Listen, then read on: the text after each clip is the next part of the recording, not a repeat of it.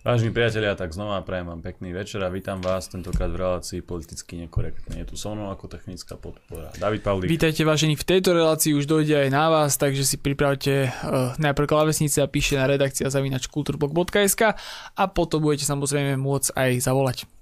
Je tu s nami aj náš pravidelný host poslanec Národnej rady Slovenskej republiky Milan Mazurek. Prajem všetkým našim divákom pekný večer a teším sa na dnešnú reláciu.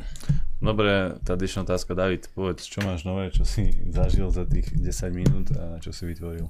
Za tých 10 minút? Hej, Vieš čo? reláciami písal som rýchle, rýchlo, popisy som menil, kade čo, kamery som zapínal, pre, e, prenastavoval som ich a to je všetko, čo som stihol za tých 10 minút. Ty čo? A všetko bolo správne, teda aj thumbnail je nastavený, nastavený správne a všetko ostatné. To ešte musím skontrolovať, ale myslím, že hej, myslím, že hej, to som dal tiež. Dobre, nič, ja som si čítal inak, ale peknú knihu, zatiaľ čo ty si všetko uh, nastavoval. Ty si ho prečítať knihu, hej? Nie, nie som prečítať knihu, ale čítal som si knihu uh, to slovenské dejiny od úsvitu po súčasnosť, takisto obchod.kulturblog.sk a koho zaujímajú slovenské dejiny alebo slovenská história, tak uh, tomu uh, túto knihu môžem naozaj len odporučiť. Samozrejme vedľa knihy uh, Milan Mazurek v zápase za Slovensko, ktorá je takisto celkom dobrá.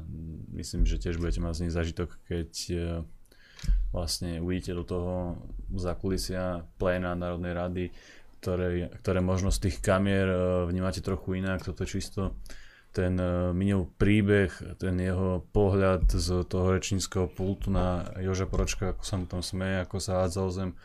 A tieto momenty sú v tejto knihe, myslím, že zobrazené celkom dobre. Minul, podaj mi tú knižku, aby som si mohol zamávať. Je to, táto kniha takto vyzerá celkom pekná, by som povedal, myslím, že celkom dobre spracovaná a týmto vlastne tento eh, reklamný minispot končí. Miňo, čo máš ty nové, čo si ty zažil, čo si vytvoril, čo si vybudoval? Keby som uh, ti za tú, za tú reklamu platil, tak by to o tom na YouTube ste museli dať zaškrtnúť to platené promo, nie? Ale tak ty to robíš zadarmo, tak našťastie to tam dať nemusíte. Čo som zažil, tak uh, ide to týždeň od týždňa, v podstate sa tie veci, tie témy alebo tie problémy nejakým spôsobom nemenia. Búrime sa s čoraz väčšou a väčšou sanitárnou totalitou a segregáciou ľudí na základe tých vymyslených nezmyslov. Vtipná historka, dnes ráno som sa zobudil SMS správa od e, známeho z Polska. On je v podstate šéfom e, kancelárie klubu Konfederácia v poľskom parlamente a napísal mi takú sms že bol nedávno navštíviť kamaráta v Čadci a mal tam rezervovaný hotel a e, aj reštauráciu a tak ďalej. A teraz mu zrazu, keď chcel zopakovať to isté po pár mesiacoch a navštíviť toho kamaráta v tej Čadci, odpísali z reštaurácie, že nemôžu prijať jeho rezerváciu vzhľadom na opatrenia v súvislosti s covidom, tak mi napísal tak nechápavo, že aké opatrenia to tam máme, tesne za hranicou, že mu nemôžu prijať e, nejakým spôsobom rezerváciu. Tak ja som poslal fotku toho nášho COVID automatu a vysvetlil som mu, že čatca je od pondelka v čiernej farbe, to znamená, že môže ísť do reštaurácie maximálne ku okienku si zobrať jedlo v plastovej tácke a odtancovať s ním niekde mimo. A tak nejak som ho zasvetil do tých tajov našich e, automatov. A spoločne sme v tej debate vlastne na, prišli na to, že ten automat je vlastne stroj, ktorý nemá iné vyústenie za žiadnych iných okolností ako to, že časom sa postupne presunie do tej čiernej farby. Ono totiž to, ak je človek nezaočkovaný a musí sa testovať na to, aby do týchto prevádzok musel ísť, tak vzhľadom na tú falošnú pozitivitu pri PCR a antigenových testoch, kto nečítal knihu Falošná pandémia 2, tam to je všetko detailne zobrazené a vysvetlené od odborníkov, ja som si to prečítal, preto, preto môžem tvrdiť, že poznám tie pohľady skúsených ľudí, ktorí pracujú s PCR testami desiatky rokov a zhodnotili to tak, že naozaj ten PCR test nájde všetko v každom, ak je dobre nastavený a tie cykly sú nastavené tak, ako je to potrebné. A z toho dôvodu vzniká obrovský počet ľudí, ktorí sú falošne zobrazovaní ako pozitívni, nie to ešte chorí, to je absolútny nezmysel, ale nič im nie je a možno ten vírus sebe ani nemajú, možno tam majú nejaký fragment, možno vôbec neboli nakazení, ale len sa s tým vírusom stretli a tak ďalej. Skrátka tých variabilít, tých možností je nesmierne veľké množstvo. Lenže ak sa tí ľudia musia testovať kvôli tomu, aby mohli ísť do prevázok, to znamená, že vzniká čoraz viac a viac pozitívne testovaných bez ohľadu na to, či tí ľudia sú alebo nie sú chorí. To znamená, každý okres postupne prechádza do horšej a horšej farby. A čím je horšia farba, no čo to znamená, tým viac prevádzok musí byť v režime OTP a tým pádom sa viac ľudí musí testovať a máme viac pozitívnych. A jediné vyústenie COVID automatu je, že časom všetci skončíme v čiernych okresoch. Proste to inak byť nemôže, lebo takto hovorí logika toho ich nastavenia. Čiže on sa tak vlastne e, prišiel s touto myšlienkou, čo sme si tak podvedome všetci uvedomovali a on tak povedal na rovinu, že či sme sa na Slovensku úplne zbláznili.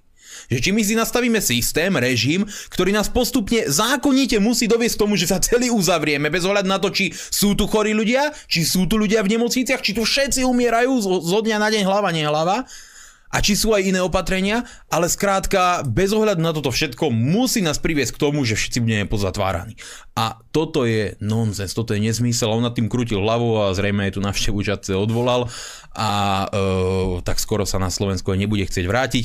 A ja si neviem predstaviť, ako hotely, reštaurácie a lyžiarske strediska a ďalšie veci, ktoré častokrát aj žili z nejakého, eh, z nejakých zahraničných turistov, ktorí tú zimnú sezónu radi navštevovali Slovensko, predovšetkým Vysoké Tatry, Nízke Tatry a tak ďalej. Ako to oni zase zvládnu túto ďalšiu sezónu, pretože postupne im do čiernych okresov všetci. Čiže eh, toto je kolektívna samovražda Slovenskej republiky a slovenskej ekonomiky pre, predovšetkým a zo zahraničia na nás naozaj, a to aj oni tam majú opatrenia, ale nie takto dementné ako u nás, a to ma mrzí ten výraz, ale musím ho použiť oni na nás pozerajú, ako keby sme sa načisto zbláznili.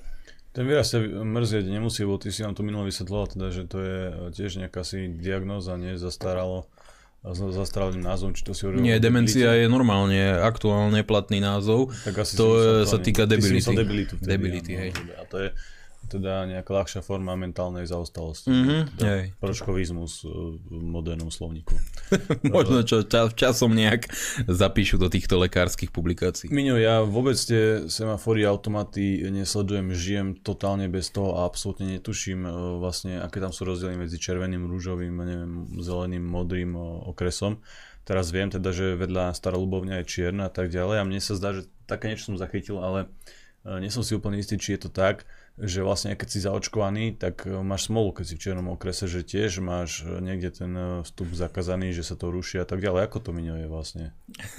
Nepýtaj sa ma na, na detaily, lebo tiež sa nerád mučím tým, že by som študoval Mikasové opatrenia, lebo to je ako keby som ja neviem, študoval život drogovo závislých alebo proste veci, ktoré sú úplne mimo mňa a považujem ich za zbytočné pre spoločnosť, doslova škodlivé.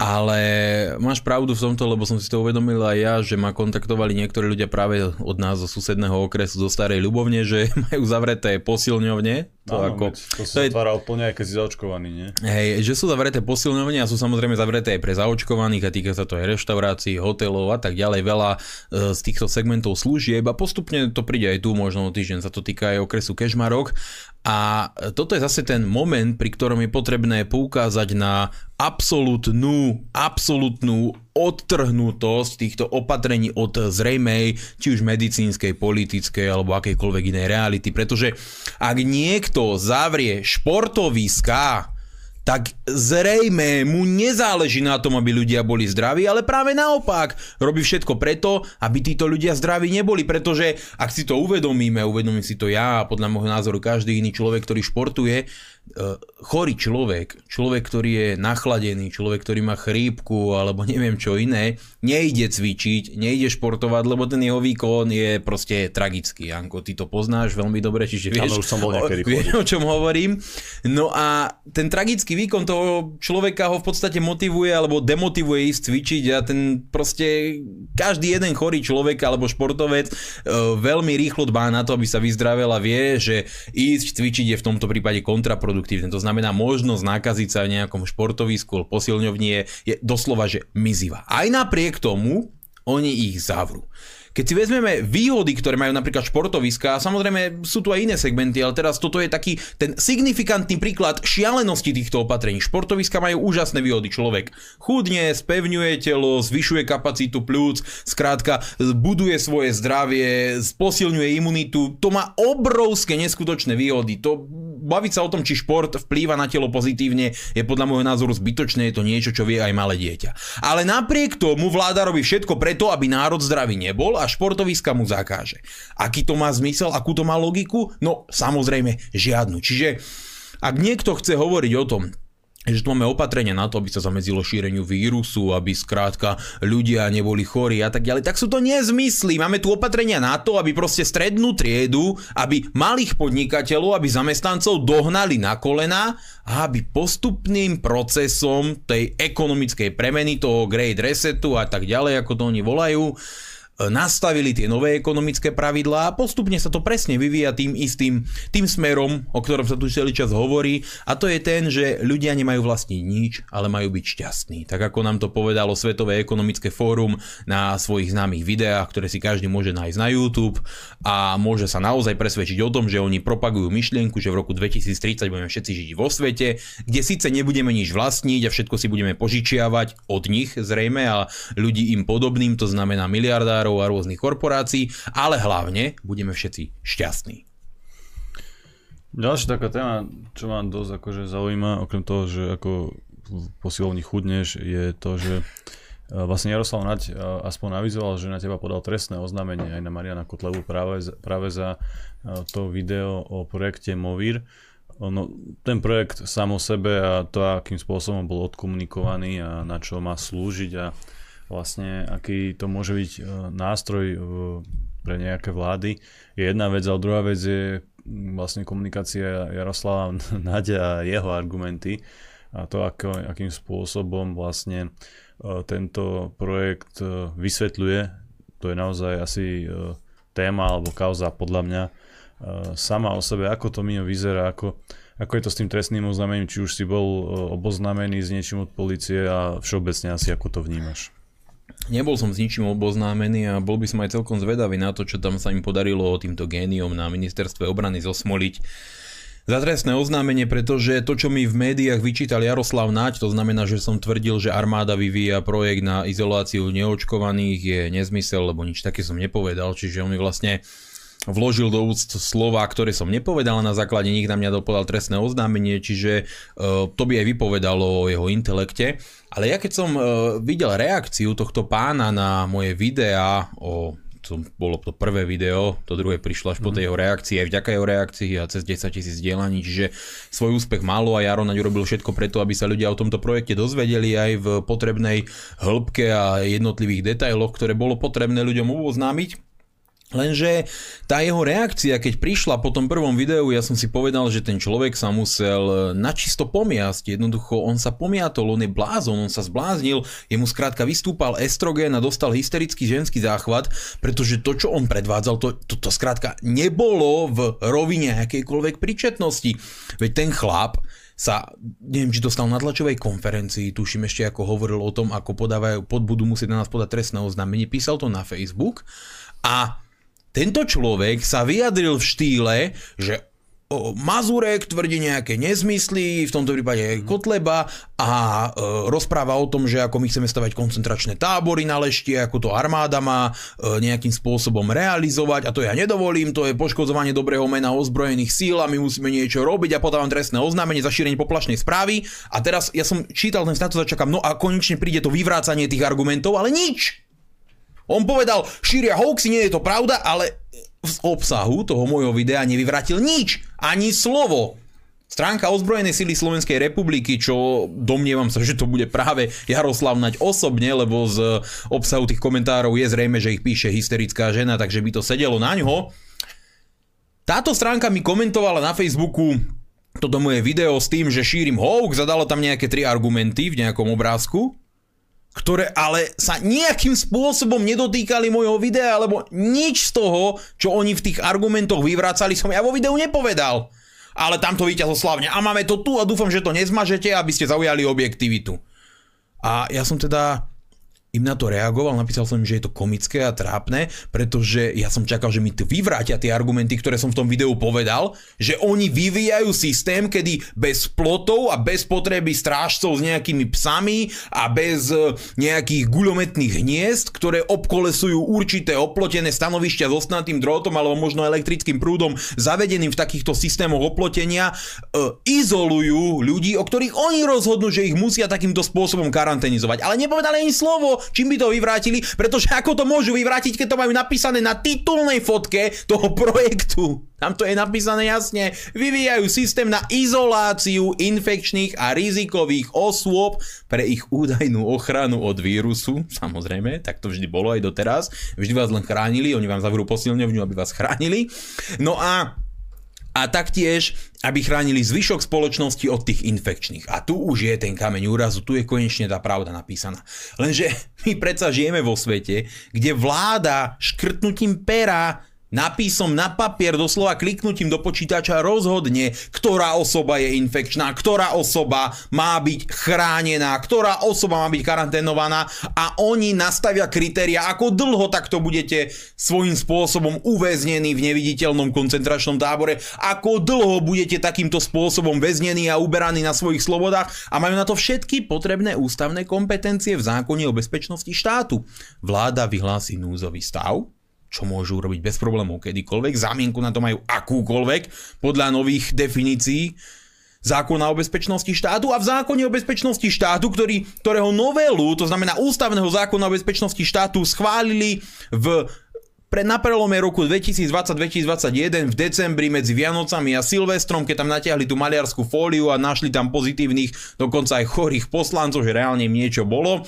A s nimi si odhlasovali, vtedy to bolo tuším 91 hlasov, tú novelu, kde je napísané, že v prípade nutnosti môžu určitú osobu karanténizovať, zobrať ich a presunúť na určené miesto a zotrvať tam to, tú osobu, udržať ho tam po nevyhnutne nutný čas. A nie je tam definované, čo je to nevyhnutný nutný čas. Nie je tam definované, na aké miesto, za akých podmienok. Skrátka, na kohokoľvek môžu prstom ukázať a podľa týchto definícií to môže byť, že ten človek má aj chrípku nádchu a môže byť odvedený na nejaké miesto. A už na to sme vtedy upozorňovali, ale viete, parlament si to schválil a skrátka nebrali na nejaké názory opozície ohľady. Ľudia na Slovensku po väčšine sa im nechcelo protestovať, tak to tu máme.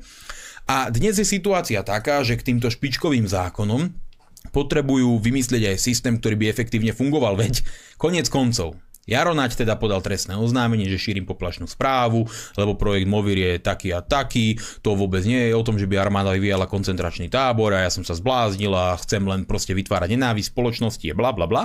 A potom bol v rozhovore na Exprese, kde vo svojej genialite, lebo to len on dokáže takýmto spôsobom prezentovať svoju osobu a ministerstvo obrany a veľmi nízky intelekt jeho a jeho politickej strany, že vlastne priznal všetko, čo som povedal. To znamená, áno, oni vyvíjajú systém, pretože podľa jeho slov, ja som to videl len raz a iba útržkovito, lebo sa mi na neho zle pozera, ale on tam povedal niečo v tom zmysle, že tí vojaci, ktorí napríklad karanténizovali tie osady, boli z toho tak psychicky rozladení, bolo to náročné, vyžadovalo to veľké fyzické zdroje, bolo to personálne nedotiahnuté, skrátka bolo to náročné odizolovať tú osadu tými vojakmi, policajtmi, vyžadovalo to veľa ľudí a to nie je dobré. A na to bude ten systém Movir, aby rozmiestnil okolo toho karanténizovaného územia tieto mobilné senzorické zariadenia napojené na centrálny systém s mobilným operačným pracovníkom pracoviskom, ľudí, ktorí to budú riadiť s dohľadovými väžami napojenými na množstvo kamier, systémov a ktoré presne na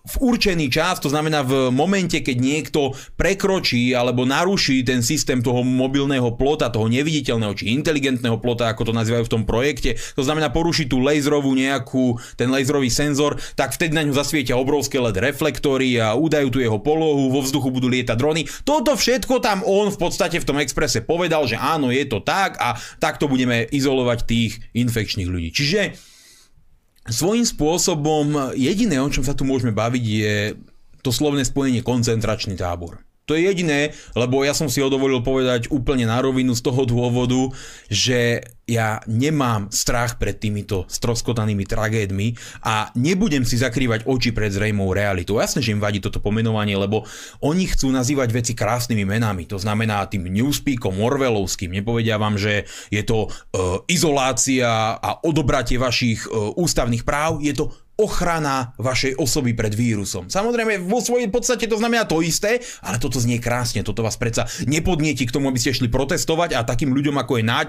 skrátka nejakým spôsobom e, neprekazili jeho politickú kariéru. Lenže, čo v preklade vo svojom zmysle znamená koncentračný tábor, ktorý samozrejme v ľuďoch vyvíja tie, vy, vyvoláva tie najhoršie myšlienky, e, možno spomienky, možno nejaké iniciácie s tými najhoršími ľudskými vlastnosťami. Koncentračný tábor teraz nemusíme myslieť len tie nemecké, tie nacistické, môžu byť tie sovietské, môžu byť tie anglické z uh, burskej, burských vojen v Južnej Afrike. To znamená, to je miesto, na ktorom oni izolovali obyvateľstvo, ktoré ohradili nejakým plotom, držali ich pod nejakými strážami, o ktorom rozhodli, že skrátka toto obyvateľstvo bude zavreté tam z rôznych dôvodov. Koncentračné tábory, o ktorých mnohí nevedia a mohli by si o tom naštudovať, mali v Spojených štátoch amerických počas druhej svetovej vojny a držali tam japonské obyvateľstvo. Japonci, ktorí žili na území Spojených štátov amerických, boli zavretí počas druhej svetovej vojny v koncentračných táboroch. Mnoho ľudí o tom nevie, ale oni boli vo vojne s Japonskom a ospravedlnili si to rovnako, ako si ospravedlnili Nemci izoláciu Židov. Skrátka, sme vo vojne s medzinárodným židovstvom, musíme koncentrovať Židov. A to isté urobili Američania s Japoncami. Pritom tí Japonci častokrát mali iba čisto ten japonský pôd a ani nemuseli vedieť po japonsky. Japonsko nikdy ani nevedeli. No, mali šikme oči, išli do tábora. a toto urobili Američania týmto Japoncom. Nevyhľadzovali ich tak, určite tam boli nejaké straty, určite tam nebolo nejaké e, ťučuli mučuli za obchádzanie, nebolo to nejaké nežné a láskavé, ale tí ľudia skrátka boli izolovaní na nejakom mieste, pretože podľa e, vlády Spojených štátov amerických predstavovali hrozbu pre spoločnosť, pre národné záujmy a pre nejaké tie vojenské záujmy, ktoré mali v tom e, Tichomori. No a z toho dôvodu si dokázali ospravedlniť to, že celej skupine obyvateľov odobrali ľudské práva, zavreli ich na určité miesto a tam boli strážení. A tí ľudia netušili, kedy sa odtiaľ dostanú, či o rok, či o dva, či o 5 rokov, či nikdy, či tam zomrú, či prežijú, čo s nimi bude ďalej. Skrátka, všetko to malá v rukách vláda, ktorá bola v nejakom vojnovom stave.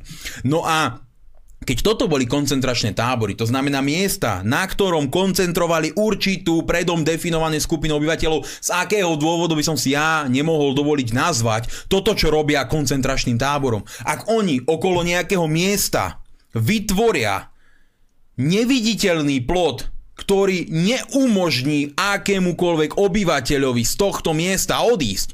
Tento obyvateľ je od rána do večera 24 hodín denne snímaný množstvom kamier zo zeme a zo vzduchu. Nad hlavou mu lietajú drony, ktorých jediným účelom je zabezpečiť, aby tento človek buď neopustil svoj dom, alebo neopustil tú karanténizovanú zónu. Tak čo to je, ak nie koncentračný tábor? Môžeme použiť iné pomenovania, ale koncentračný tábor na to sedí. Sú tam obyvateľia, ktorí sú tam izolovaní, rozhodla o tom vláda, nemôžu odtiaľ odísť, majú okolo seba neviditeľný plot. Z môjho pohľadu je to koncentračný tábor.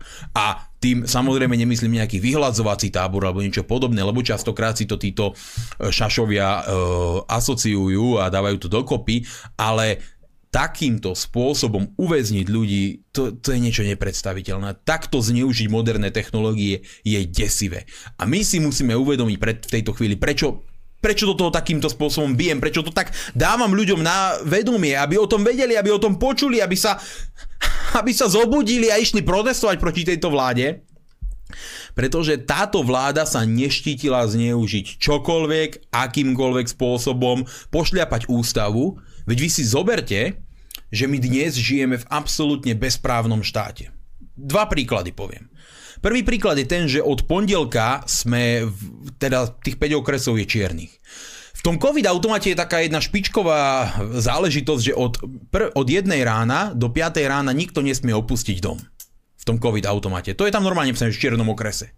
Ale takéto opatrenie, to znamená zákaz opustiť svoju domácnosť, skrátka zákaz výjsť z domu, môžu nariadiť len v núzovom stave.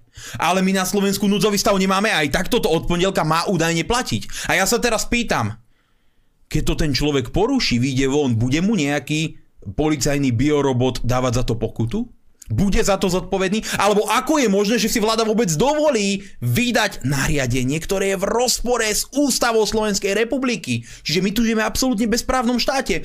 A ten druhý príklad je, že teraz, tuším, denník Gen to priniesol, to znamená, že to 100% zaručená informácia, nejakému chlapovi hrozia 2 roky väzenia za to, že sfalšoval zdravotnú dokumentáciu.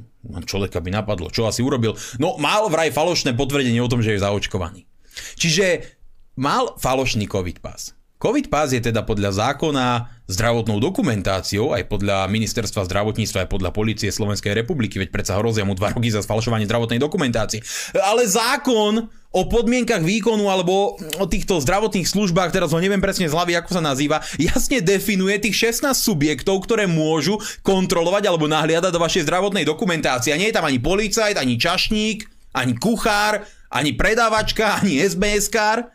A oni teda potvrdili, že je to zdravotná dokumentácia. Mirovi Heredošovi taktiež ministerstva zdravotníctva poslali list, v ktorom jasne potvrdili, že áno, COVID pás a potvrdenie o nejakom negatívnom teste a tak ďalej je zdravotnou dokumentáciou a podľa zdra- tohto zákona môže túto zdravotnú dokumentáciu kontrolovať, nahliadať do nej len určitý presne e, vymedzený subjekt.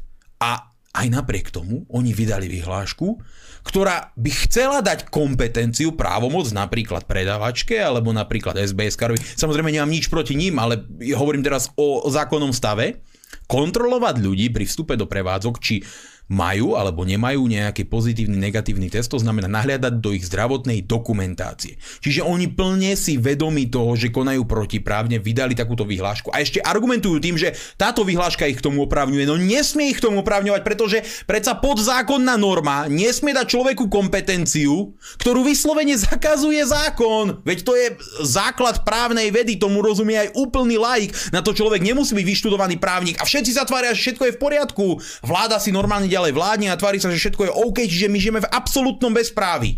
A v tomto bezprávi má vláda dostať moc, má dostať technológiu, ktorou dokáže kľudne akúkoľvek obec, mesto, akúkoľvek dedinu, skrátka izolovať od sveta a využije na to len niekoľko šikovne umiestnených technologických prostriedkov, ktoré práve teraz testuje na lešti. Čiže akú má mať z toho človek radosť, aký má mať Aký má mať z toho človek pocit? Má si byť človek istý tým, že nie, táto vláda to nepoužije proti nám, nie, táto vláda sa predsa bude striktne držať zákonných noriem, táto vláda predsa nezneužije svoje kompetencie a pravomoci na to, aby nám oberali ľudské práva. No, zneužije ich, zneužila ich XY krát a bude ich zneužívať ďalej, pretože je to zločinecká vláda a pretože takáto vláda takýto projekt mať nesmie a presne preto je minister Náď taká skrachovaná estrogenová troska, presne preto podľa trestné oznámenie a presne preto zo seba potom následne urobil absolútneho idiota, keď keď potvrdil moje slova od A po Z, len mu vadí ten názov koncentračný tábor, lebo oni by chceli proste túto stratu slobody, toto potlačovanie ústavných práv predať nejakým krásnym spôsobom zabalené do kvetinkových farieb, ale tak toto nebude. Je to skrátka zásah do ľudských práv a ja aj v tých videách to hovorím a hovorím to aj teraz. Ľudia sa musia zobudiť a ísť za tú svoju slobodu bojovať, kým ešte za ňu môžu bojovať bez, zbrane v, bez zbraní v ruke. Lebo keď nás zavrú úplne, keď nám zoberú posledné slobody, už nám neostane nič iné, len naozaj za tú svoju slobodu, za ten náš národ, za tú lepšiu budúcnosť našich detí ísť aj položiť život. A dnes sa ešte tomu môžeme vyhnúť. Dobre, dáme si teraz, vážni priatelia, prestávku, po ktorej sa vidíme znova. Vážení priatelia, ja vás vítam v ďalšej časti našej dnešnej relácie politicky nekorektnej. Tu som David Pavlik a Milan Mazurek. Dobre, my sme tu tak v podstate zhrnuli, e, prečo je ten movír potenciálne nebezpečný a prečo je nebezpečný pán Naď a tá jeho komunikácia a tak ďalej. Jedna možnosť tých e, príčetných fóriem e, odporu sú samozrejme občianské protesty a verejný tlak, ktorý môže byť takýmto spôsobom na vládu vyvíjaný. Vieme, že v minulosti to už uh, malo nejaký zmysel, že to malo nejaký efekt a teraz ale uh, sa plánujú ďalšie protesty. Myslím, že zajtra je to v Rímavskej sobote stranický protest, ktorý organizuje Robert Fico. Potom je ďalší protest uh, v Žiline a myslím, že práve 17. novembra je protest v Bratislave. Plánuješ sa zúčastniť týchto protestov a myslíš si, že to má ešte stále zmysel? No tak v prvom rade určite sa neplánujem zúčastniť zajtrajšieho protestu v Rimavskej sobote, lebo v tom nevidím akýkoľvek zmysel. Uh, Pretože nie som člen Smeru. Podľa môjho názoru je ten, tá vec zrejma. Fico si organizuje svoj vlastný stranický meeting, tak ako si organizoval v Košiciach a tak ako si to on zrejme bude robiť vždy, pretože on je absolútne neschopný spolupracovať, jednoducho nechce spolupracovať mm. a to už musí vidieť podľa môjho názoru každý. Počkej, ale myslím, že tam sa zúčastňuje Andrej Danko, nie? No, že to... on verejne vydal vyhlásenie, že pozval ostatné opozičné strany, ale to bolo klamstvo, pretože nikoho nepozval, to znamená nikoho z nás nepozval z republiky, neviem inak. Viem, že tam bude Danko, možno tam bude Taraba. Ehm, fakt je taký, že a to musí mať asi každý e, ten pocit, že Fico vníma hnutie republika ako silnú politickú konkurenciu. Vidí, že e, hnutie rastie, že má e, témy, ktoré častokrát teraz otvára teraz v tomto volebnom období, kedy sú v opozícii aj smer aj keď predtým tvrdili niečo iné. Samozrejme v Európskom parlamente stále hlasujú opačne, ale Maroš Ševčovič, podpredseda Európskej komisie, bojovník za vakcináciu celého sveta, je e, nominant Smeru, ale to sú, to sú ďalšie veci, to si ľudia môžu dohľadať. Ale e, fakt je taký, že on sa e, nechce postaviť na jedno pódium so silnými osobnostiami. On sa tam postaví s ľuďmi, ktorí okolo neho vyzerajú doslova ako vyblednuté prádlo. Hej. To znamená, s Dankom, kapitánom, plagiátorom alebo Starabom. To sú ľudia, ktorí oni majú akýmkoľvek spôsobom ohroziť. To sú jednopercentné strany, ľudia, ktorí sú v politike vyhorení, ľudia, ktorí v podstate vedia, že nemajú ako tú široko nejakú spektrálnu voličku základňu osloviť a potrebujú toho Fica na to, aby sa na ňom zviezli a on ich zase samozrejme využíva, že akože spája, ale pritom samozrejme s nejakým relevantným subjektom, ktorý by bol naozaj silný a ktorý by mal príčetné pohľady na to, čo sa teraz deje, sa tam nepostaví. Čiže z môjho pohľadu nevidím dôvod zúčastňovať sa stranických mítingov iných strán. Jediné Takže strán... vlastne ide o to, že uh, smeráci Robert Fico túto akciu nekomunikovali s republikou. Vôbec, ako absolútne, však uh, hovorím, oni si robia stranický meeting, čiže uh, keď si budeme robiť stranický meeting my, ja na ňo pôjdem a keď si hmm. bude robiť stranický meeting Smer, Oľano, SAS, tak na ňo nepôjdem, lebo ja nie som progresívec, aby som chodil rozbíjať iné meetingy a som na rozdiel od nich slušný a taktiež uh, nevidím dôvod ísť, ja neviem, tlieskať prejavom iných politikov z iných strán. Iné je, keby sa robil nezávislý občianský protest, na ktorom by povedzme bola jedna, druhá, tretia, štvrtá opozičná strana, čo my problém, videli ste to v Košiciach, my máme problém proste spolupracovať, v nás ten problém nie je, problém je v jednom človeku. A nemal by som problém sa toho zúčastniť, kľudne tam povedať pár slov, možno aj nehovoriť, keď by to niekto žiadal, ja s tým nemám vôbec problém. Ale takýmto spôsobom, ako to robí Fico, sa to vôbec nerobí. A tým, že to, že Fico nechce spolupracovať, podľa môjho názoru už je zrejme úplne každému, kto má otvorené oči, pretože jemu ide viac o smer, ide mu o to, aby dostal e, nejakých svojich ľudí z väzby, z basy, ale o Slovensko podľa môjho názoru nie, pretože to vidíme aj na tom príklade teraz, e, môže si o Pelegrini myslieť ktokoľvek, čokoľvek, ale tak ako my hovoríme, že podporíme každý návrh, každý zákon, každú schôdzu, ktorá je vo svojom obsahu dobrá a ktorá súhlasí s našim programom, s našim videním sveta, je podľa nás príhodná alebo dobrá pre obyvateľov Slovenskej republiky, tak tak sme mu podpísali aj návrh na zvolanie mimoriadnej schôdze za odvolanie celej vlády. Ja viem, parlamentná matematika nepustí, vláda nebude odvolaná, tak ako nebudú odvolaní jednotliví ministri, ako to Fico podáva a tak ďalej. Problém je ale taký, že opozícia je tu na to, aby celé tieto roky aktívne pôsobila, aj čo sa týka informácií, čo sa týka všetkých tých ústavných kompetencií a možností, ktoré jej e, rokovací poriadok a ústava Slovenskej republiky dáva na to, aby mohla vyvíjať nátlak na túto vládu, aby mohla poukazovať na jej prešľapy chyby. A to je naozaj že dlhoročná práca na to, aby pozície tej vlády mohla oslabiť, aby mohla to informačné pole otočiť tak, že tá verejná mienka sa proti tejto vláde otočí. A už teraz je tá verejná mienka veľmi výrazne otočená proti tejto vláde, ale my musíme pracovať na tom, aby doslova každý 9 z 10 Slovákov si žiadalo okamžitý odchod tejto vlády a na to je potrebné robiť všetko, všetko, čo je v našich sílach. Nemôžeme sedieť na zadku a čakať, kým príde nejaký zázrak. Proste dobre, pokúsime sa jednou schôdzou odvolať tú vládu, nevidie to, pokazíme, pokúsime sa desiatimi, ale každá jedna z tých schôdzí umožní každému z nás prísť tam a verejne tej vláde vyčítať všetky tie úskoky, všetky tie podvody, všetko to porušovanie ľudských práv, o ktorom som aj teraz hovoril a každé jedno z týchto vystúpení, každá jedna taká takáto prezentácia opozičných pohľadov a názorov môže pomôcť dostať tieto myšlienky zase k novým a novým ľuďom. Aj keby len k desiatim, k 15, k stovke nových ľudí každá jedna tá schôdza, proste my musíme zotrvačne otvárať tým ľuďom oči a meniť tú verejnú mienku. Skrátka, čo máme sedieť na zadku, naozaj musíme to robiť. No ale vidíte, Fico proste odmieta Pelegrini mu podpísať tú schôdzu na odvolanie celej vlády už mesiac. Tak ide mu o Slovensko, alebo mu ide o smer. A neznáša Pelegriniho, dobre, ja to akceptujem, ja tiež nemám veľa ľudí rád, ale to neznamená, že teraz nebudem nejakým spôsobom kooperovať na dobrých veciach.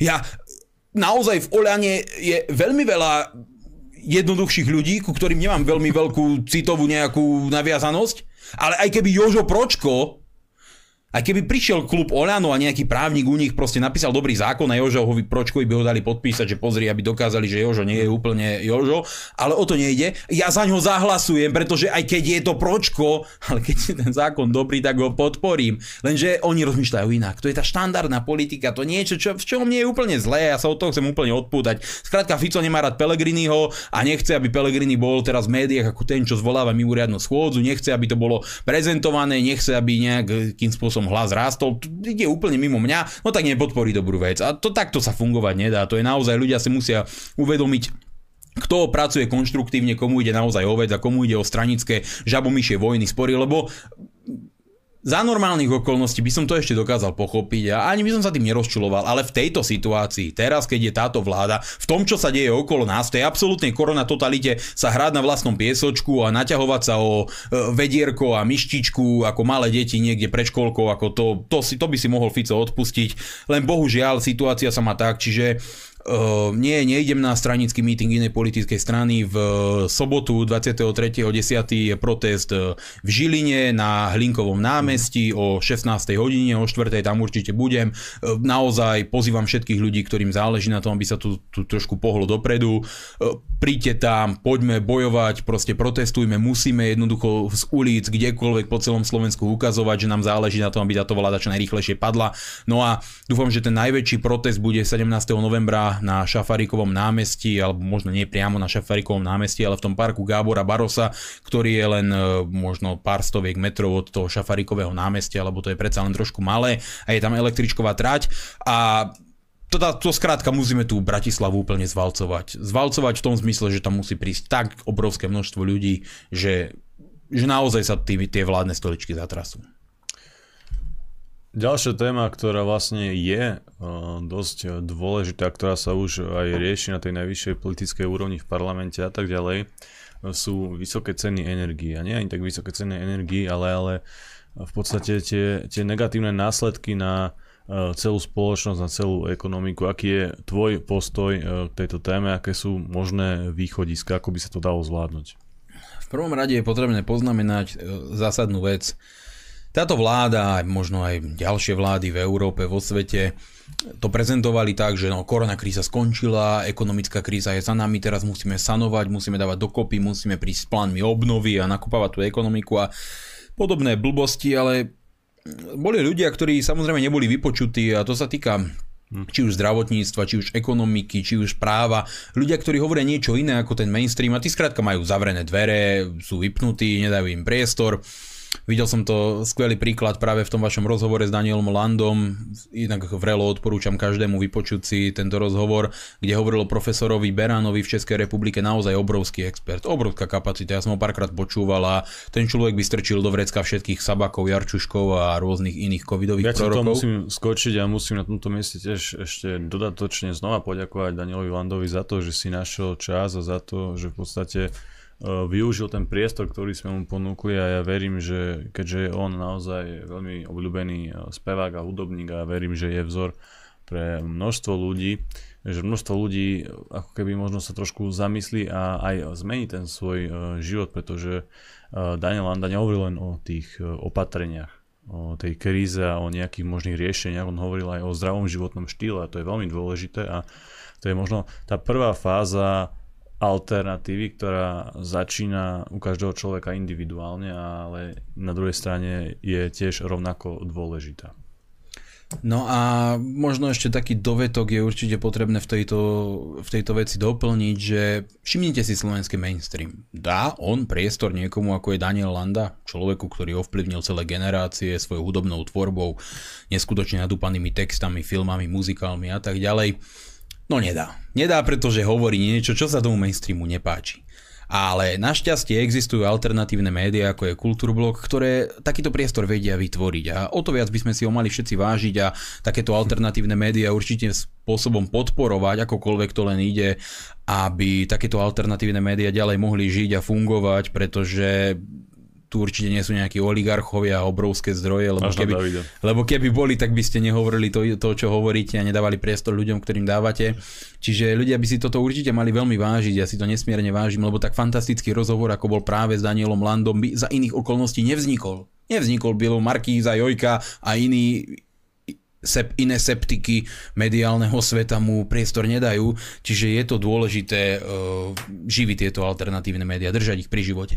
A profesor Beran, o ktorom práve pán Landa hovoril, je naozaj v Česku obrovská kapacita. Obrovská kapacita, ale proste utreli s ním dlášku. Vyhodili ho, v parlamente ho nepočúvali, nechceli ste s ním baviť do tých pandemických komisí a tých kravín, čo máme aj tu u nás. Ho aj nepozvali, proste odpratali ho a urobili z neho dezinformátora. V nejednom českom mainstreamovom médiu o ňom hovoria ako šíriteľovi vakcinačných dezinformácií. Človeku, ktorý má 3500 zahraničných citácií ako profesor, no, no fantázia. A takýmto spôsobom sa pristupuje aj k odborníkom na Slovensku, pristupuje sa k týmto odborníkom v celom svete. A to sa netýka len týchto zdravotných záležitostí, týka sa to napríklad aj E, ekonómov, ktorí napríklad upozorňovali na rizika tej šialenej európskej e, politiky súvisiacej s ochranou v úvodzovkách životného prostredia, tou elektromobilitou a pretlačením tých absurdností, ktoré napríklad viedli až do toho stavu, že v Nemecku majú nejakú tú, nejaké predsavzatie v najbližších rokoch pozatvárať všetky jadrové elektrárne tuším do konca tohto roku idú zavrieť tri jadrové elektrárne, ktoré sú novšie ako tie, ktoré my na Slovensku dnes e, novo vybudovávame. To znamená, že elektrárne, za ktoré my by sme ďakovali Bohu, že by sme ich tu mali, tak oni idú zavrieť, lebo proste jadrová energia, ktorá je asi tá najčistejšia, aká je a efektívna, ale tak skrátka všetko vyrobíme z e, vetra a vyrobíme to zo solárnych panelov. A toto sa samozrejme neskôr, uh, neskôr to všetko nejakým spôsobom tú Európu dohná že by Spojené štáty americké, Čína alebo India si lámali hlavu takýmito kravinami, tak to asi nie. Čo je ale fakt, e, je, že takáto šialená politika je celý ten Green Deal a tieto ďalšie veci sú mnohými ekonomami kritizované ako, ako skutočne cesta do pekla. Cesta, ktorá e, ľuďom nielen na Slovensku, ale v celej Európe brutálne zdvihne ceny nielen energii, ale všetkého, čo od toho súvisí. Keď, zdvihnú, keď zdvihnete ceny energii, zdvihnú sa ceny pohodných môd, zdvihnú sa ceny výrobkov, ktoré sú odvodené z týchto pohodných môd, automaticky sa zvyšia ceny dopravy, zdvihnú sa ceny e, na vstupoch, to znamená vstupne cena materiálov, následne vstupne cena výrobkov, výrobkov a celá spoločnosť ide do brutálnych inflačných mechanizmov, až sa zobudíme do toho, v čom sme zobudení dnes, že stavebné materiály stoja nepričetné ceny, teraz cement ide rapidne hore, kúpiť nehnuteľnosť už za chvíľku bude doslova, že záležitosť len pre tých milionárov, potraviny idú rapídne hore a čaká nás ešte väčšie zdražovanie energie, to znamená na tých svetových trhoch vystrelil plyn na štvornásobne, elektrická energia, ktorá sa obchoduje na burze, taktiež ide nepríčetne hore. Skrátka tie trhy sa bláznia, lebo je kríza a ďalšie opatrenia a veci, ktoré proste celý svet uvrhávajú do chaosu. A vlády, niektoré na to reagujú a niektoré nie. Napríklad taká slovenská, tá spí na Vavrínoch, Sulík, minister hospodárstva, pod ktorého kompetenčne patria záležitosti týkajúce sa energetiky, tak ten si robí fotky z Dubaja, ako proste predstavil vodíkový autobus. To sú jeho veci, to, sú, to je to, čo ho trápi, to, čo ho zaujíma. A človek by očakával, že ministerstvo hospodárstva, kompetentné ministerstvo hospodárstva a schopná vláda má určitých tých svojich expertov, ktorí vedia analyzovať vývoj týchto cien, vedia sa prispravovať na rôzne rizikové scenáre, vedia navrhovať teoretické riešenia v prípade akýchsi výkyvov. Ja sa nehrám na všeo, vš, vševedného odborníka, nie som Veronika Remišová, taká kapacita asi nikdy nebudem, ale som človek, ktorý si nechá poradiť od ľudí, ktorí tomu rozumejú. Som človek, ktorý pri rôznych tematických okruhoch počúva tých, ktorí v tom pracujú, ktorí v tom fungujú a ktorí majú tie triezve názory a záleží im na tom, aby slovenský národ mohol žiť normálne a bol slobodný. A všetci títo ľudia hovoria, že, že skrátka ministerstvo hospodárstva spí, že Richard Sulik nič nerobí a ešte drzo ľuďom na tlačovkách povie, no ale veď priemerné platy a minimálna mzda bude rásť viac percentuálne ako nárast cien energii. Takže sa nič nedeje. A keď deti nebudú poslúchať, tak im vymotujte žárovku. Čiže neuveriteľný názor. Neuveriteľný názor bezcitného sociopata. Ale ten človek vám už nepovie, že ak sa zdvihnú ceny vstupov pri týchto energetických komoditách, to znamená, ak budú musieť firmy platiť viac na nákladoch za elektrinu, za plyn, za teplo, tak to zdvihne cenu aj ich produkcie. A to znamená všeobecné zdražovanie všetkého. Úplne všetkého. Od kaderníka až po pomaranče, proste všetkého, na čo sa len pozriete.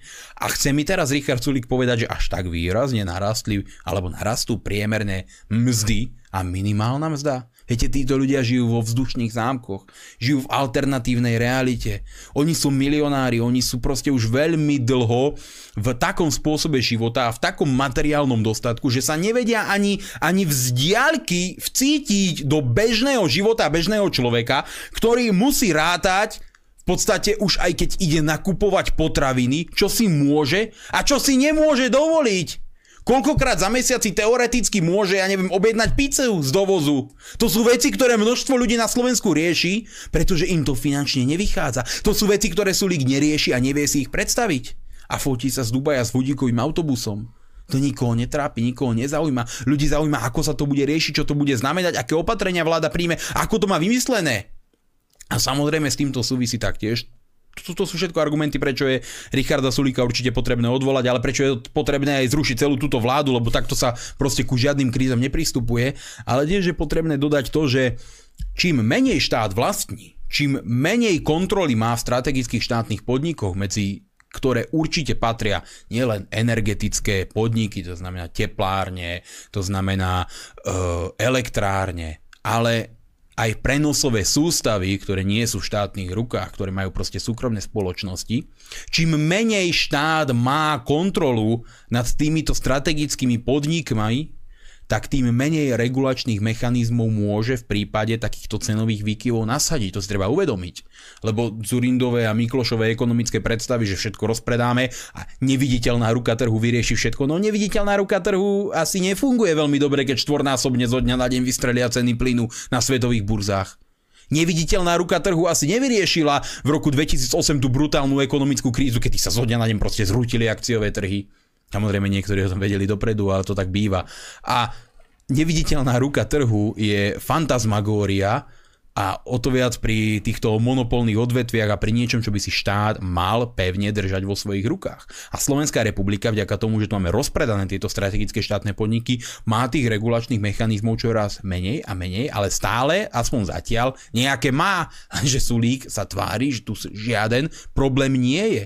A toto nie je vláda, ktorá by ľudí upokojovala, ktorá by ľuďom predostierala určitú víziu lepšej budúcnosti, ktorá by robila všetko preto, ak už tie ceny majú narásť, tak aby rástli čo najmenej menej. A nie, že vám rastú priemerné mzdy, zmierte sa s tým a teraz nie je AD Blue, no tak bohužiaľ nie je a, a podobné veci. To je absolútne chorý prístup a znovu ja zopakujem, ja sa nehrám na odborníka, nehrám sa na človeka, ktorý tomu všetkému rozumie, alebo ktorý keď hovorí, tak to všetko je proste postavené na absolútne 100% neprestrelných e, faktoch, čo sa týka energetiky. Ale vidím, čo robí minister Sulík a vidím, že ma na to upozorňujú aj ľudia zo svojho, z môjho okolia, ktorí pracujú v energetike a proste sú zdesení, sú zdesení. A to ešte čakajme budúci rok, lebo veľa týchto napríklad e, bytových správcovských spoločností a tak ďalej, proste teplárni, ľudí, e, firiem, ktoré majú na starosti dodávky tepla na sídliskách a tak ďalej, majú zazmluvnené ešte dodávky plynu za staré ceny do budúceho roka. Ale čo príde potom? Keď to teplo naraz vystrelí. Niektorí tie ceny nemajú zazmluvnené, naraz vystrelí im to cez túto vykurovaciu sezónu, ľuďom prídu šialené nedoplatky. Ako sa to bude riešiť? No Sulík povie, tak ja vám priemerná mzda. Viete, to sú, to sú desivé veci a my si musíme uvedomiť, že po všetkých stránkach nášho života životná úroveň obyvateľov Slovenskej republiky klesá. A keď vidíte tú absolútnu nekompetentnosť tejto vlády, tak ona bude klesať aj naďalej. A o to viac, o to viac aj tieto ceny energii, aj tá kríza z Adeblu, aj tá šialený náraz cien pohonných môd, to všetko by malo pomôcť k tomu, aby sa ľudia zobudili, tí, ktorí ešte spia a ktorí si myslia, že im slobodu a nejakú prosperitu a normálny život v normálnom štáte vybudujú iní, aby sa títo ľudia zobudili a prišli na ten protest. Či už teraz 23. v Žiline alebo 17. novembra, tu musia byť mega protesty, to musí byť naozaj deň boja za slobodu a demokraciu v tom pravom význame v Bratislave. Dobre, dáme si teraz e, prestávku a dáme viac priestoru dnes našim divákom kvôli tomu, že v relácii po stopách pravdy e, ho nedostať, takže David, pust tam niečo. Vážení priatelia, ja vás vítam v poslednej časti našej dnešnej relácie.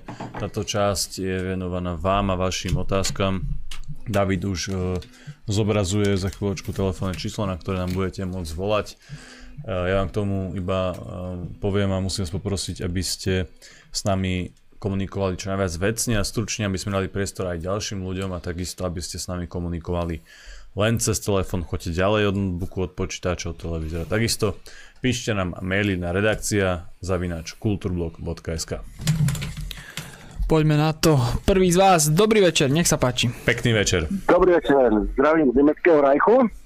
Knižku menu som si objednal, keď príjem na Slovensko o týždeň, dúfam, že tam bude ten jeho podpis. Teším sa na ňo. Musím, musím rýchlo do toho a... skočiť. E, podpis nájdete na e, tej predposlednej strane, ona je na konci, nie na začiatku. Áno, ja, ja, ja sa tam budem hľadať, ja vás počúvam pravidelne. Mám len začku, lebo Česi s tými voľbami dokázali, že buď boli zmanipulované, alebo sú úplní hlupáci. Dopadli ako dopadli tam tie voľby, takže covid fašizmus tam pokračuje. A mám otázku na mňa, čo bude robiť republika, môj hlas majú 100% ale zase ja som dlhoročný fanúšik a čo budú vlastne robiť, či keď budú riadne voľby, predčasné voľby, lebo nič zlom, ale kultúru blok a sem tam nejaký billboard, čo som videl, je dosť málo.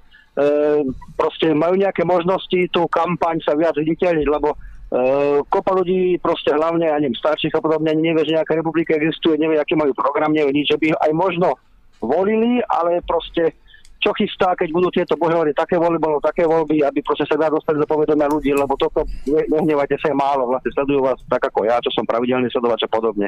Tak toto by sa držím palce a robte to ďalej. Do počutia.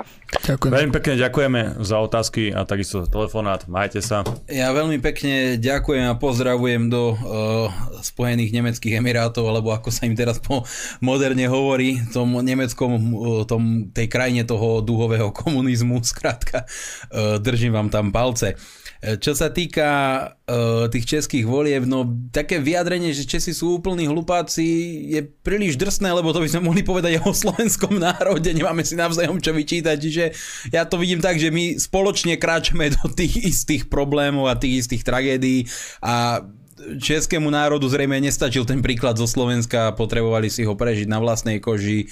Je mi to veľmi ľúto aj keď má, sú tam nejaké tie drobné nejaké radosti, ako napríklad pri týchto voľbách aj tiež sme brali s potešením, že progresívne Slovensko dopadlo, mm. ako dopadlo, že im tam chýbalo a u nich Piráti klesli na absolútne dno na nejakých volebných výsledok, keď to prerátali, bolo nejakých 1,6%, čiže uh, gigantický neúspech a to sú také tie milé povznesenia, ale zase videli sme aj, ja som sledoval trošku z tlačovky tej ich novej vlády v úvodzovkách, ktorá sa črtá. Naozaj to nebola pekná vízia pre tú Českú republiku. V kontexte tej vašej otázky o tom, že je nás málo vidieť, že nie sme dostatočne viditeľní a tak ďalej, plne to chápem a plne sa stotožňujem s vašim názorom.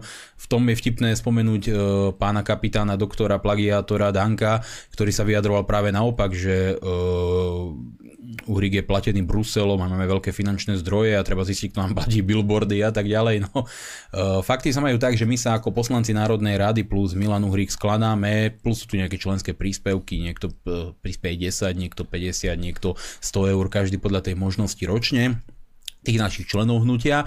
A keď sme robili tú prvú billboardovú kampaň ohľadne toho očkovania, tak sme mali výhodné ponuky, lebo to boli tzv. last minute billboardy, to znamená mm. tie, ktoré neboli obsadené, neboli dopredu rezervované nejakú kampaň, pretože cez leto je proste tých reklamných kampaní pomenej u tých firiem a boli nám poskytnuté za veľmi výhodnú cenu, tak sme urobili v rámci strany nejakú zbierku a za pár tisíc eur sa to podarilo e, oblepiť, tuším, stovka billboardov po Slovensku, čo nie je nejak veľa, ale rozhodne to bola ponuka, ktorú sme museli využiť. Taktiež nemáme veľké zdroje na to, aby sme robili kampaň po Facebooku a tak ďalej. Teraz aktuálne šetríme tie peniaze, aby sme mohli urobiť nejak nejakú celoslovenské číslo novín, ktoré by sme chceli rozposlať tým ľuďom do skránok, lebo presne ako hovoríte, ľudia napríklad na nejakých malých dedinkách a tak ďalej, ktorí nie sú nejak napojení na to televízne spravodajstvo alebo možno sledujú len to televízne spravodajstvo a nesledujú internet a tak ďalej, sa častokrát nevedia ani dopátrať nejaké informácie o republike, ani o nej nepočuli a keď o nej nepočuli, tak si ju nevedia spojiť s tým konkrétnym menom a konkrétnou tvárou toho politika aj napriek tomu, že nás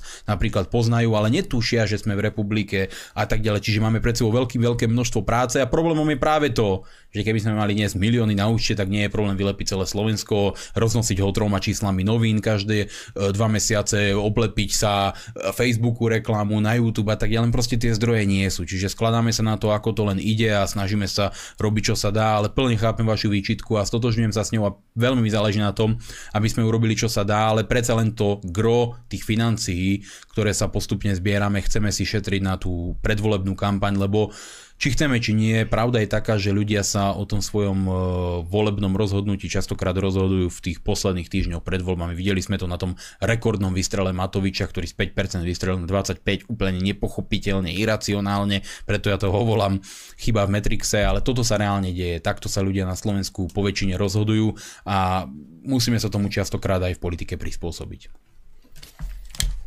Poďme na ďalšieho z vás. Dobrý večer, počúvame. Pekný večer.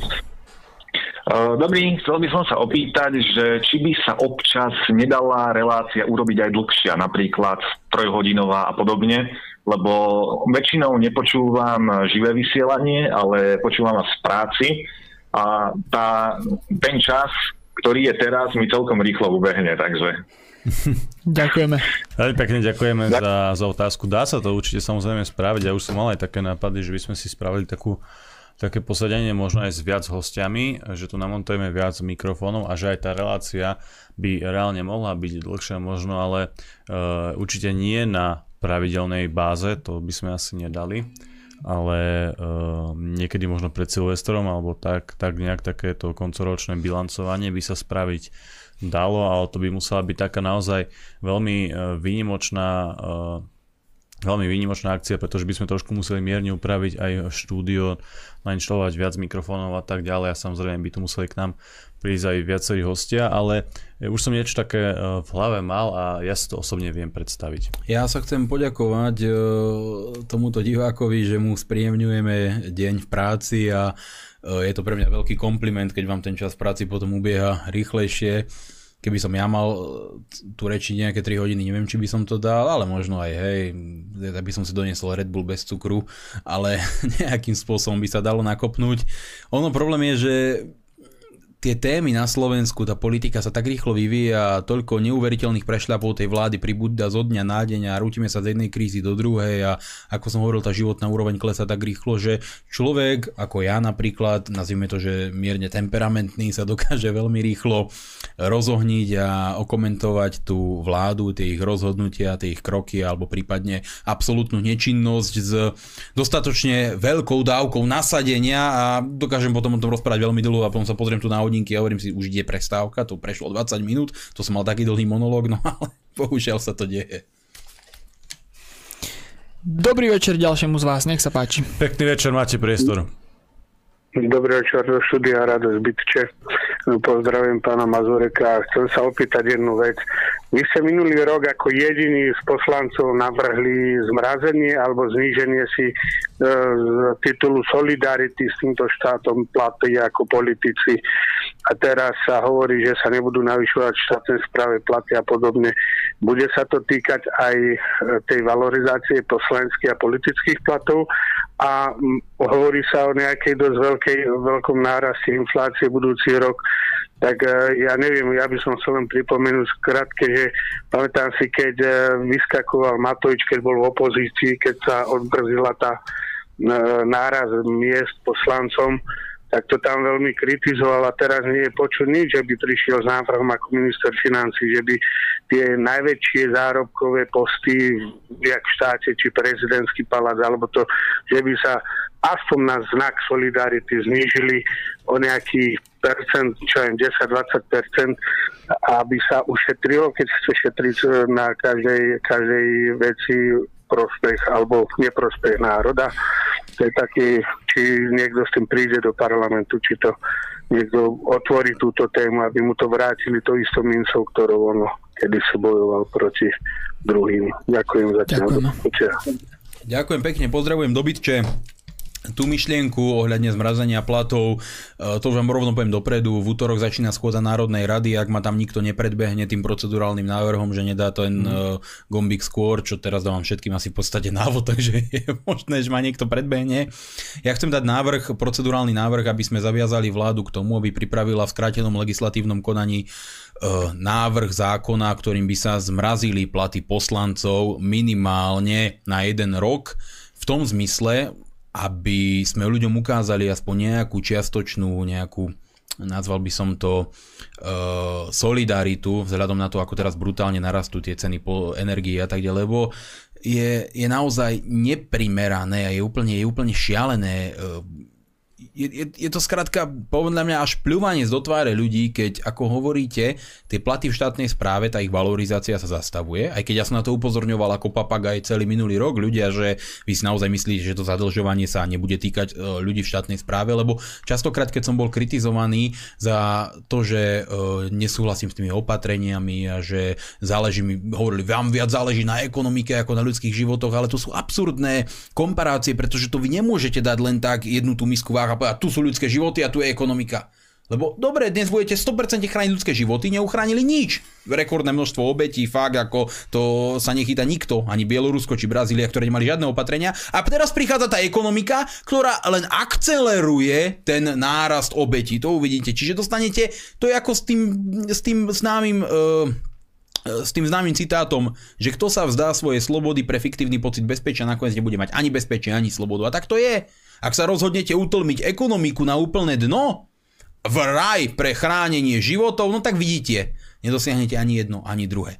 A v tomto prípade e, jednoznačne musíme, skrátka to, tu, tu, tu sa ani nie je o čom baviť, dať opäť návrh na to, aby vláda zmrazila tieto platy, pretože teda parlament, aby si zmrazil tieto platy, pretože je naozaj, je je to skrátka fakt pľúvanec do tváre, ak platy v štátnej správe oni teraz zamrazia, ale platy poslancov, platy sudcov, platy prezidentky budú rásť a možno by to mohol byť aj taký taký budíček pre ľudí v štátnej správe, že keď sme im hovorili a oni nás kritizovali, lebo mali pocit, že ich sa to netýka, lebo podnikateľov zatvorili, zamestnanci prichádzali o prácu alebo boli na tej pandemickej SOS, ale štátnej správy sa to nejak nedotklo. Tí ľudia častokrát mali skratenú, e, pra, skratený pracovný čas, na úradoch boli zavretí, ale brali plné mzdy, tak mali pocit, že nič sa nedie. Len štátna správa a jej príjmy neprichádzajú z neba, nepadajú len tak, oni musia byť vytvorené, musia byť vytvorené častokrát v tom súkromnom sektore a ten potrebuje nejakým spôsobom generovať zisk, ktorého platí dane a z ktorého sa potom financujú platy týchto úradníkov. A teraz to máte. Uškrtila sa ekonomika, uškrtil sa súkromný sektor, zrazu nie sú daňové príjmy na to, aby sme ani len kryli náklady štátneho dlhu. Nie je to ešte, aby sme kryli valorizáciu miest v štátnej správe a zastavila sa. Ľudia skrátka nebudú zarábať viac. A preto je úplne na mieste, aby sme e, takýmto spôsobom zastavili aj rast e, poslaneckých platov. Ja by som bol samozrejme k tomu, za to, aby sa naviazali na minimálnu mzdu, aby ten ich výpočet nebol ako teraz absurdne od uletenej priemernej mzdy, ktorú ako ste počuli od Sulíka, ona rastie, všetko je dobré, lebo tieto uh, absurdné ekonomické údaje môžu rásť, ale realitu vôbec nemusia odrážať. A ešte druhá vec, ktorú ste hovorili o, tom, o tej inflácii, ten nárast je brutálny. Doteraz tú infláciu topili v cenách nehnuteľností, teraz už je tak obrovská že už nemajú kde utopiť, už rastie úplne všetko šialeným spôsobom a to je aj taký dôsledok, keď si Európska únia zo dňa na deň vytlačí 750 miliard nových eur. To, to musí sa v niečom odraziť. To tu všetci upozorňovali, ale viete, ono to prichádza vždy s odstupom určitého času, kým sa prejavia všetky tie zmeny a potom to na ľudí dopadne ako obrovský balván. A najhoršie na tom je, že oni od budúceho roka budú mať obrovský problém, ak si v tomto roku neschvália zákon o rozpočtovej zodpovednosti, ktorý do parlamentu dávajú, ale stále ho presúvajú na ďalšiu a ďalšiu schôdzu lebo Sulík a s Matovičom majú nejaké hádky, pričom tento zákon by im zamedzil ďalej takýmto šialeným spôsobom navyšovať štátny dlh a oni si ho nejakým spôsobom neschvalujú. Lenže tu je taký problém, keď si ten zákon neschvália a nebude v platnosti, on musí prejsť ústavnou väčšinou, tak už následne Slovensku klesne rating a už nebudú tak výhodné úrokové sadzby a Slovensko si bude musieť požičiavať za ďaleko vyššie úrokové sadzby, čo v preklade znamená, že ten náš štátny dlh porastie ešte tragickejším spôsobom, lebo tie splátky pôjdu brutálne hore. A čo to bude pre ľudí znamenať? Vyššie dane a nižšie platy. A treba sa zobudiť znovu, treba ísť na protesty, treba bojovať proti tejto vláde, lebo tá budúcnosť je tragická a som uh, rád uh, a ďakujem Radovi Zbiče, že otvoril tieto témy. Na linke už čaká ďalší z vás. Dobrý večer, počúvame. Pekný večer, nech sa páči. Dobrý večer, tu je Tibor. Chcem sa vrátiť k tomu Moviru. Ja som si to naštudoval. Dokonca som pozeral aj tú, to anglické pdf to je normálna technická špeci- špecifikácia, taká biznis špecifikácia. Pozrite si stranu 6, ale ja si osobne myslím, takto vám poviem, že bohužiaľ tam nie je naplnená žiadna skutková podstata e, smerujúca ku hm, obmedzovaniu ľudských práv a je, je to fakt len proste nejaký akademický dokument, Môže sa to brať ako podozrenie, môžete to napadnúť možno ako ideológiu, ktorá je nasmerovaná na segregáciu ľudí. Naša vláda ani v núdzovom stave nemala obmedzovať ľudské práva, alebo e, núdzový stav, dokonca aj vojenský stav, patrí tiež pod 27. E, to všetko má práve že naopak ochraňovať ľudské práva. Naozaj táto vláda proste nerozumie tým zákonom. Čo sa týka Jiřího Berana, ja som ho študoval od minulého roka veľmi dlho, celé mesiace. Aj anglický text, on vydal dokonca aj dokument o tom, ako liečiť v Čechách mal také pokusy na prestarnutom obyvateľstve pomocou izoprinosinu a mal veľmi dobré výsledky. A je to človek, ktorý je, on je vakcinológ a virológ a je to človek, ktorý e, za komunistov vydal vakcinačný pas. On bol vlastne prvý človek na svete, ktorý vydal vakcinačný pas. Ešte ten papierový, ale bolo to určené na to, že my keď z Európy e, ideme do Afriky, aby sme proste boli zaočkovaní, lebo to ide o iné podnebie a o iný kontinent. Tu v Európe je jeden kontinent a rovnaké podnebie. To si treba uvedomiť. Naozaj, to je, naozaj je to veľmi veľká kapacita a mal veľmi dobré výsledky v prípade, v prípade toho covidu. Čo sa týka toho, toho plynu, tiež som si naštudoval veci. Je to veľmi veľká chyba Nemcov a Európskej únie, pretože my sme mali do roku 2028 kontrakt na 170 miliard kubikov plynu a Nemci tým, že zavreli uhelné elektrárne, nenavýšili kontrakt na 400 miliard kubíkov plynu. Oni tie uhelné prerobili na plynové elektrárne. Toto je prvá vec, ktorá viedla ku zvýšeniu cien. My máme podpísaný kontrakt tak, že časť z neho je e, vypočítaná takým vzorcom, vychádza sa z, mm, z trhových cien, ale väčšina tej ceny je dohodnutá. Bohužiaľ ten kontrakt nebol E, navýšený. A druhá časť ceny sú tie zelené povolenky. To je vlastne to, čo my platíme za, ako keby za zelenú energiu. Nemci to tak filigránsky upravili, že, uh, že povolenky uh, sú nižšie, keď vyrábate zelenú energiu a plynom a vyššie, keď, vy, keď vyrábate elektrickú energiu uh, z uhlia. A tieto peniaze následne smerujú do Španielska, kde platia až 200 eur za megawatt hodinu plynu a my z 15 sa počíta, že sa navýši na 30 eur. Ja vám už do toho musím skočiť, pretože už tu máme e, viac tých otázok. E, ja Jasne. som to počítal viac. Aby sme okay. sa okay. stihli normálne vyjadriť ku, ku každej, tak uh, už teda ukončujem uh, telefonát a Miňo, uh, ideš na to. Ja veľmi pekne ďakujem za tieto podnetné informácie, veľmi si cením takéhoto volajúceho Tibor, čiže obrovská vďaka. Čo sa týka toho projektu Movir, tak ja som, by som si nikdy nedovolil tvrdiť, že to je nejaké, nejaký trestný čin, ten ich vedecký výskum. Samozrejme, že nie je, pretože za normálnych okolností by takáto technológia vedela byť aj užitočná, napríklad keby sme s ňou strážili hranice pred nelegálnou imigráciou, to je úplne legitimné využitie. Problém je, že túto technológiu e, vyvíja táto vláda a to je celý kameň úrazu. A E, nevyvíjajú na ochranu štátnych hraníc, ale verejne deklaruje, že ju ide vyvíjať na to, aby izolovala obyvateľov Slovenskej republiky na základe ich definičných e, kritérií, čo je obrovský, naozaj obrovský problém a ten bude viesť k zásahom do ľudských práv. Presne ste poznamenali, že nástroje ako núdzový alebo vojnový stav sú tu na to, aby vláda vedela účinným spôsobom chrániť obyvateľstvo. To znamená v čase vojny napríklad alebo v čase nejakej ťažkej živelnej pohromy zabezpečiť zásobovanie a postarať sa o to, aby mala obyvateľstvo všetky tie potrebné e, náležitosti, ktoré sú e, súčasťou toho bežného života, lenže aj núdzový, aj vojnový, aj e, stav, aj táto riziková situácia, mimoriadná situácia vedia byť v rukách psychopatov v rukách nebezpečných protinárodne orientovaných ľudí využiteľné ako efektívny nástroj na obmedzovanie ľudských práv a vedia byť teda použiteľné ako zbraň voči tým, ktorí nechcú poslúchať a ako natlakový systém na tých, ktorých chcú do niečoho donútiť. A toto je presne príklad súčasnej vlády. Čo sa týka pána profesora Berana, absolútne súhlasím. Áno, on sa tým vakcínám venuje už veľmi dlho.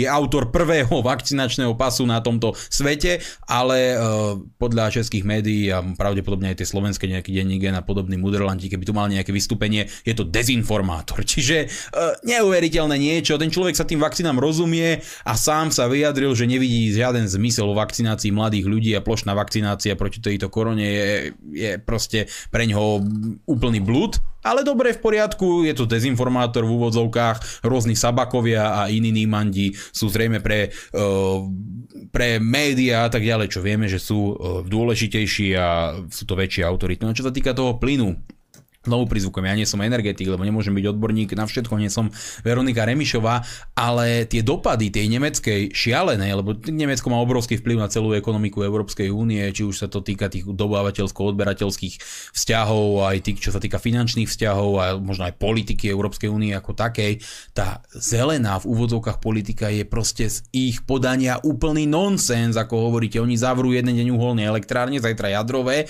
a potom sa stanú absolútne závislými na dodávkach zemného plynu, pričom dopyt po ňom brutálne rastie, tým pádom samozrejme rastú aj ceny a my sa ostatní vezieme. Vezieme sa na tragických a blbých rozhodnutiach nemeckých slniečkárov a na tom sa povezieme aj ďalej. Teraz, ak zavrú tie jadrové elektrárne a tak ďalej, oni budú podľa môjho názoru ďaleko viac závislí na dovoze energií zo zahraničia, lebo ja veterné a uh, tie veterné elektrárne a slnečné energi- elektrárne nevyrobia elektrinu pre celé Nemecko. A tým, že Nemci budú závislí na dovoze, čo sa stane? No zase stupnú ceny, lebo Nemci budú ochotní platiť viac, lebo veď oni predsa chránia planétu, oni majú vysoký životný úroveň, to môžu dovoliť. No a s tým, ako Nemci budú chrániť planetu, budeme ju chrániť aj my, samozrejme aj vyššími cenami. Čiže to je, to je taká súvzťažnosť a o to viac potom je na mieste tá téma strategických podnikov v štátnych rukách. Poďme na posledného volajúceho. Dobrý večer, počúvame. Pekný večer, máte Dobrý. priestor. A dobrý večer pri telefóne Miriam z Rimavskej soboty. Ďakujem veľmi pekne za knížočku. Došla mi, už, ju, už je rozčítaná, super, úplne perfektná, pán poslanec, chválim. No, moje otázky, znovu bude jedna taká politická, že aký je rozdiel medzi politickou stranou a poslaneckým klubom. Ja som mala pocit, že je to to isté, ale asi to to isté nie je, že či má aj republika poslanecký klub. A druhá otázočka, vy ste na poslednej schôzi rokovali aj o zákone o osobných, e, zákon o, osobných, e, o ochrane osobných údajov. Tento zákon je podľa môjho názoru úplne na ruby, pretože e, keď chcem nejaké news, chodia mi nejaké informačné newslettery, musela som ich ešte raz aktivovať kvôli tomu, že vznikol tento, na, tento zákon, pričom keby som tie maily nechcela, tak ich nechcem dostávať. Keby som k tomu lekárovi nechcela ísť, tak tam nejdem, keby som nechcela tú vašu knihu. Proste všade to tam zavadzia, ale pritom e, kadejaké tie marketingové ťahy, kde vám vyvolávajú a nemajú na to právo, pretože ja mám napríklad číslo utajené, ale oni napriek tomu volajú a proste tí naši operátori tie čísla dávajú, proste vyvolávajú ľuďom a lákajú vás na kadečo. E, prečo, prečo tu nie je tento e, tento zákon o ochrane osobných údajov. Kde tu je? Že či by som vás nemohla, pán poslanec, poprosiť, či by ste mohli nejakým spôsobom ten, ten zákon nejako pozmeniť, aby nás chránil, aby tí naši operátori darmo, ja do Rinzu prejdem do Outučka, keď proste aj tam si ma nájdu, aby proste nemohli tí operátori tie naše čísla dávať. To čo si dovolujú? Proste toto je taký môj názor a mne to lezie na nervy. Ja ich samozrejme odpálkujem, ale jednoducho to, to je drzovka, hej, vyvolávajú. Kde je tu ten zákon. Ďakujem, budem počúvať do, do počutia. Dobrú noc. Veľmi pekne ďakujeme za telefón a za podporu. Ja som veľmi rád, že sa vám kniha páči a že vám dorazila v poriadku. Ďakujem veľmi pekne, pozdravujem do Rimavskej soboty taktiež, mi robí veľkú radosť počuť takýto názor, že kniha sa vám páči a že teda splnila vaše očakávania, tomu verím. Čo sa týka toho rozdielu medzi politickou stranou a klubom, tak klub je zo skupenie poslancov Národnej rady. To znamená, politickú stranu môže mať e, prakticky hoci kto, kto zozbiera 10 tisíc podpisov na jej založenie a môže byť teda aj mimo parlamentná politická strana. Potom, ako sa strana dostane do Národnej rady, prichádza tzv. vytváranie politických klubov, teda poslaneckých klubov, nepolitických klubov, ktoré sa môžu vytvoriť na základe volebného výsledku. Na začiatku sa príjme to rozhodnutie, to znamená tí poslanci, ktorí chcú vstúpiť do nejakého klubu, ktorý sa takto kreuje, musí mať minimálne 8 poslancov, to je podmienka, e, podpíšu tú nejakú listinu, my sme to tak podpisovali prvom aj teraz druhom volebnom období, tá sa podá predsedovi Národnej rady a ten proste rozhodne o vytvorení týchto e, poslaneckých klubov. Poslanecké kluby sa môžu potom vytvárať aj v priebehu volebného obdobia už po ustanovujúcej schôdzi Národnej rady, ale musí to odsúhlasiť celý parlament. Taký pokus bol naposledy, keď Pellegriniho poslanci si chceli vytvoriť poslanecký klub Hlas, ale nebol tento poslanecký klub vytvorený a my taktiež nemáme poslanecký klub republiky, lebo nemáme 8 e, poslancov a keby sme ich mali, tak by sme taktiež museli zažiadať o vytvorenie poslaneckého klubu a musela by o tom hlasovať Národná rada, ale taká je tradícia, že kluby sa už počas e, volebného obdobia nevytvárajú. Čisto teoreticky e, k tejto otázke. Môže byť napríklad e, oficiálny člen e, strany Smer, ktorý sa dostane do parlamentu e, členom napríklad klubu Kotlebovci? On môže byť kľudne klub, členom klubu akéhokoľvek, to vôbec nie je nejakým spôsobom prepojené mm. členstvo politickej strane a v tom poslaneckom klube to sa viaže na jeho mandát a jeho rozhodnutie ako poslanca, to je to tak ako keby odpojené od politickej strany, za ktorú kandidoval.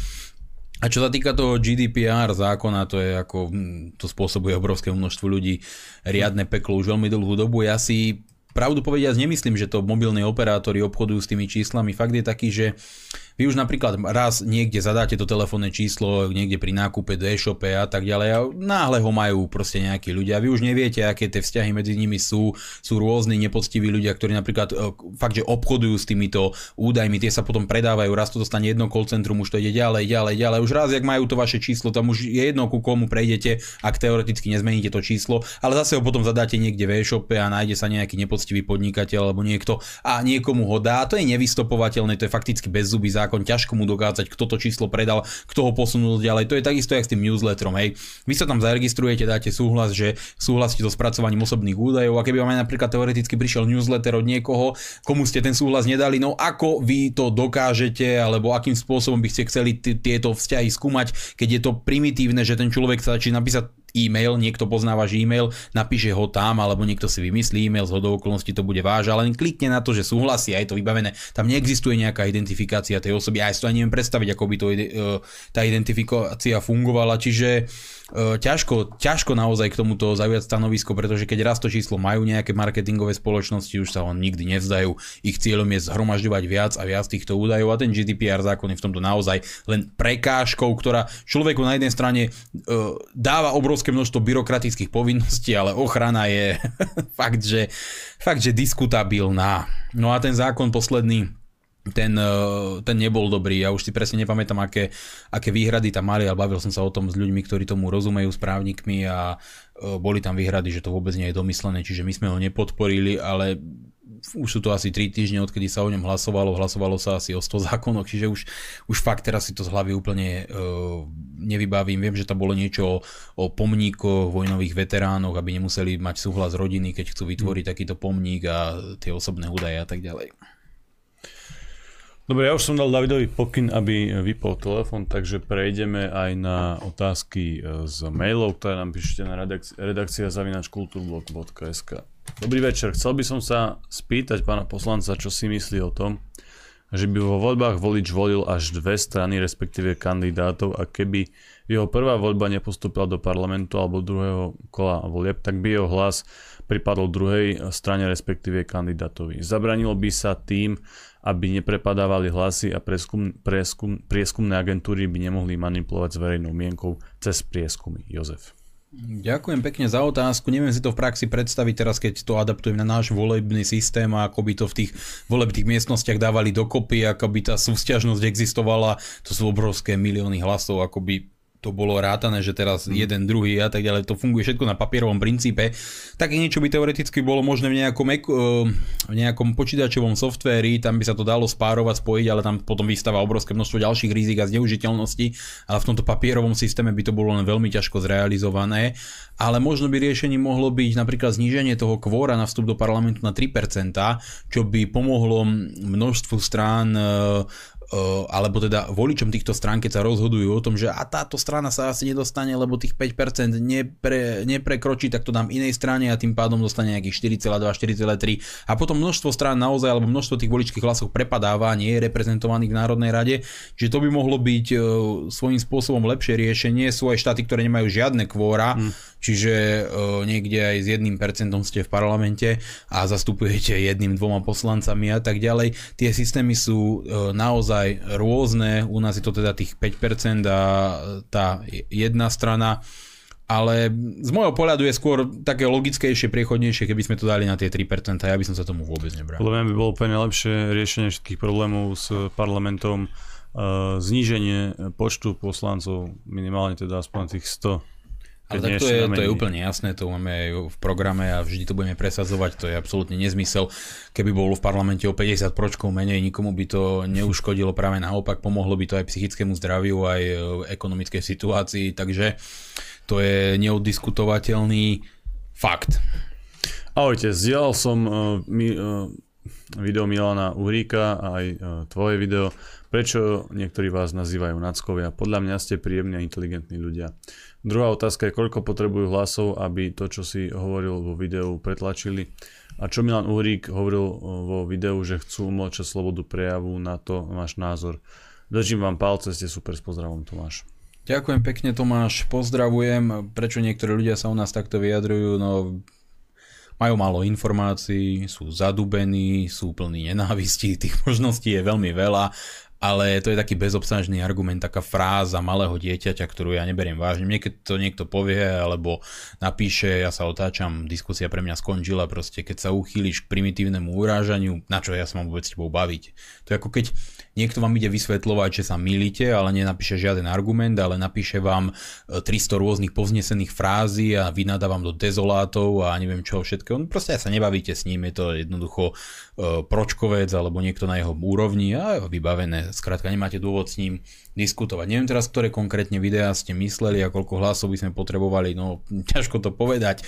Čím viac hlasov bude republika mať, tým väčšia šanca je, že bude súčasťou vládneho zoskupenia. Tiež je otázne, nakoľko e, silná alebo nejakým spôsobom smerodajná môže byť v takomto vlád, vládnom zoskupení podľa toho, koľko teda tých hlasov získa, či, čím viac tých hlasov bude, tým viac v podstate bude môcť presadiť a tak ďalej. To je, to je obrovské množstvo premenných, ktoré fungujú v tejto rovnici a je jednoznačne potrebné skonštatovať, čím viac hlasov, tým je tá šanca väčšia.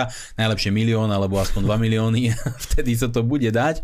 A čo sa týka toho obmedzovania slobody slova, tak pri tejto vláde je to úplne jasné. Najprv prišli s tým zákonom o zákaze stavania pomníkov nejakým predstaviteľom totalitných režimov, čiže uh, došlo to, došlo to k tomu, že nadiktovali ľuďom presne, aký musia mať názor na históriu, lebo oni proste pod totalitný režim skryjú čokoľvek a e, dali tam jednoducho také neuveriteľné ustanovenie, že keď som sa ich pýtal v Národnej rade, že či teraz budem môcť e, vystavať pamätnú tabuľu spišskému biskupovi Janovi Vojtašákovi, ktorý je v procese blahorečenia, tak som nedostal jasnú odpoveď, čiže vy... Ten návrh, e, ten zákon je úled úplný a brutálnym spôsobom sa snaží obmedziť a vlastne definovať tú historickú pamäť jednoducho úplný. No, absolútne fakt je taký, že dnes, keď budete chcieť stavať e, napríklad sochu, pomník alebo čokoľvek príklad, hovorím ako osobnosť Janovi Vojtašákovi, no tak vám hrozia 3 roky pasy, aj napriek tomu, že katolícka církev má v procese blahorečenia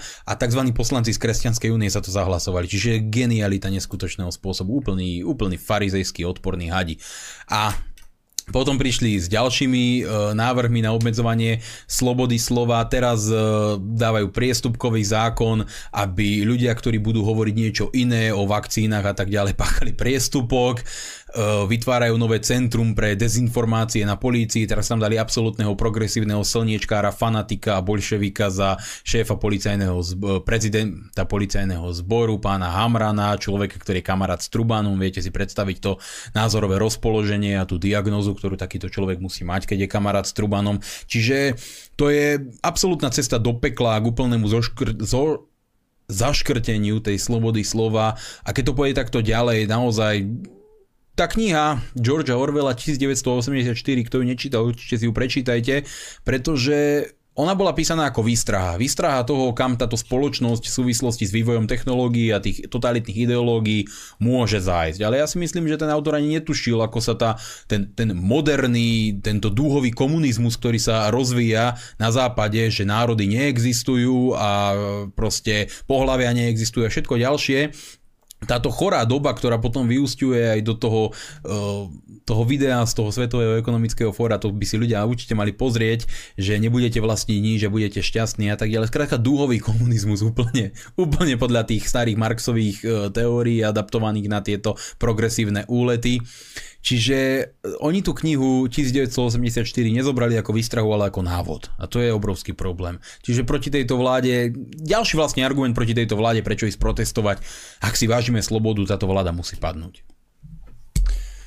Vážení priatelia, náš čas sme dnes už naplnili. Ja vám veľmi pekne ďakujem za všetku vašu pozornosť a za vašu podporu. Dnes tu so mnou bola ako technická podpora David Paldík. Ďakujem aj ja, tento náš maratón sa úspešne skončil. Eh, sme tu zase v pondelok, tak majte sa pekne. Bol tu dnes s nami aj náš pravidelný host, poslanec Národnej rady Slovenskej republiky Milan Mazurek. Ďakujem veľmi pekne za priestor, ďakujem všetkým divákom, že ste s nami vydržali a chcem veriť, že relácia splnila vaše očakávania. Prajem vám všetkým príjemnú, krásnu, ničím nerušenú dobrú noc. Vážení priatelia, cvičte, športujte, študujte, vzdelávajte sa, makajte na sebe, vždy si overujte informácie, vždy si porovnávajte zdroje, overujte si mainstream, ale určite aj alternatívu a aj kultúrblok. Vážení priatelia, prajem vám dobrú noc.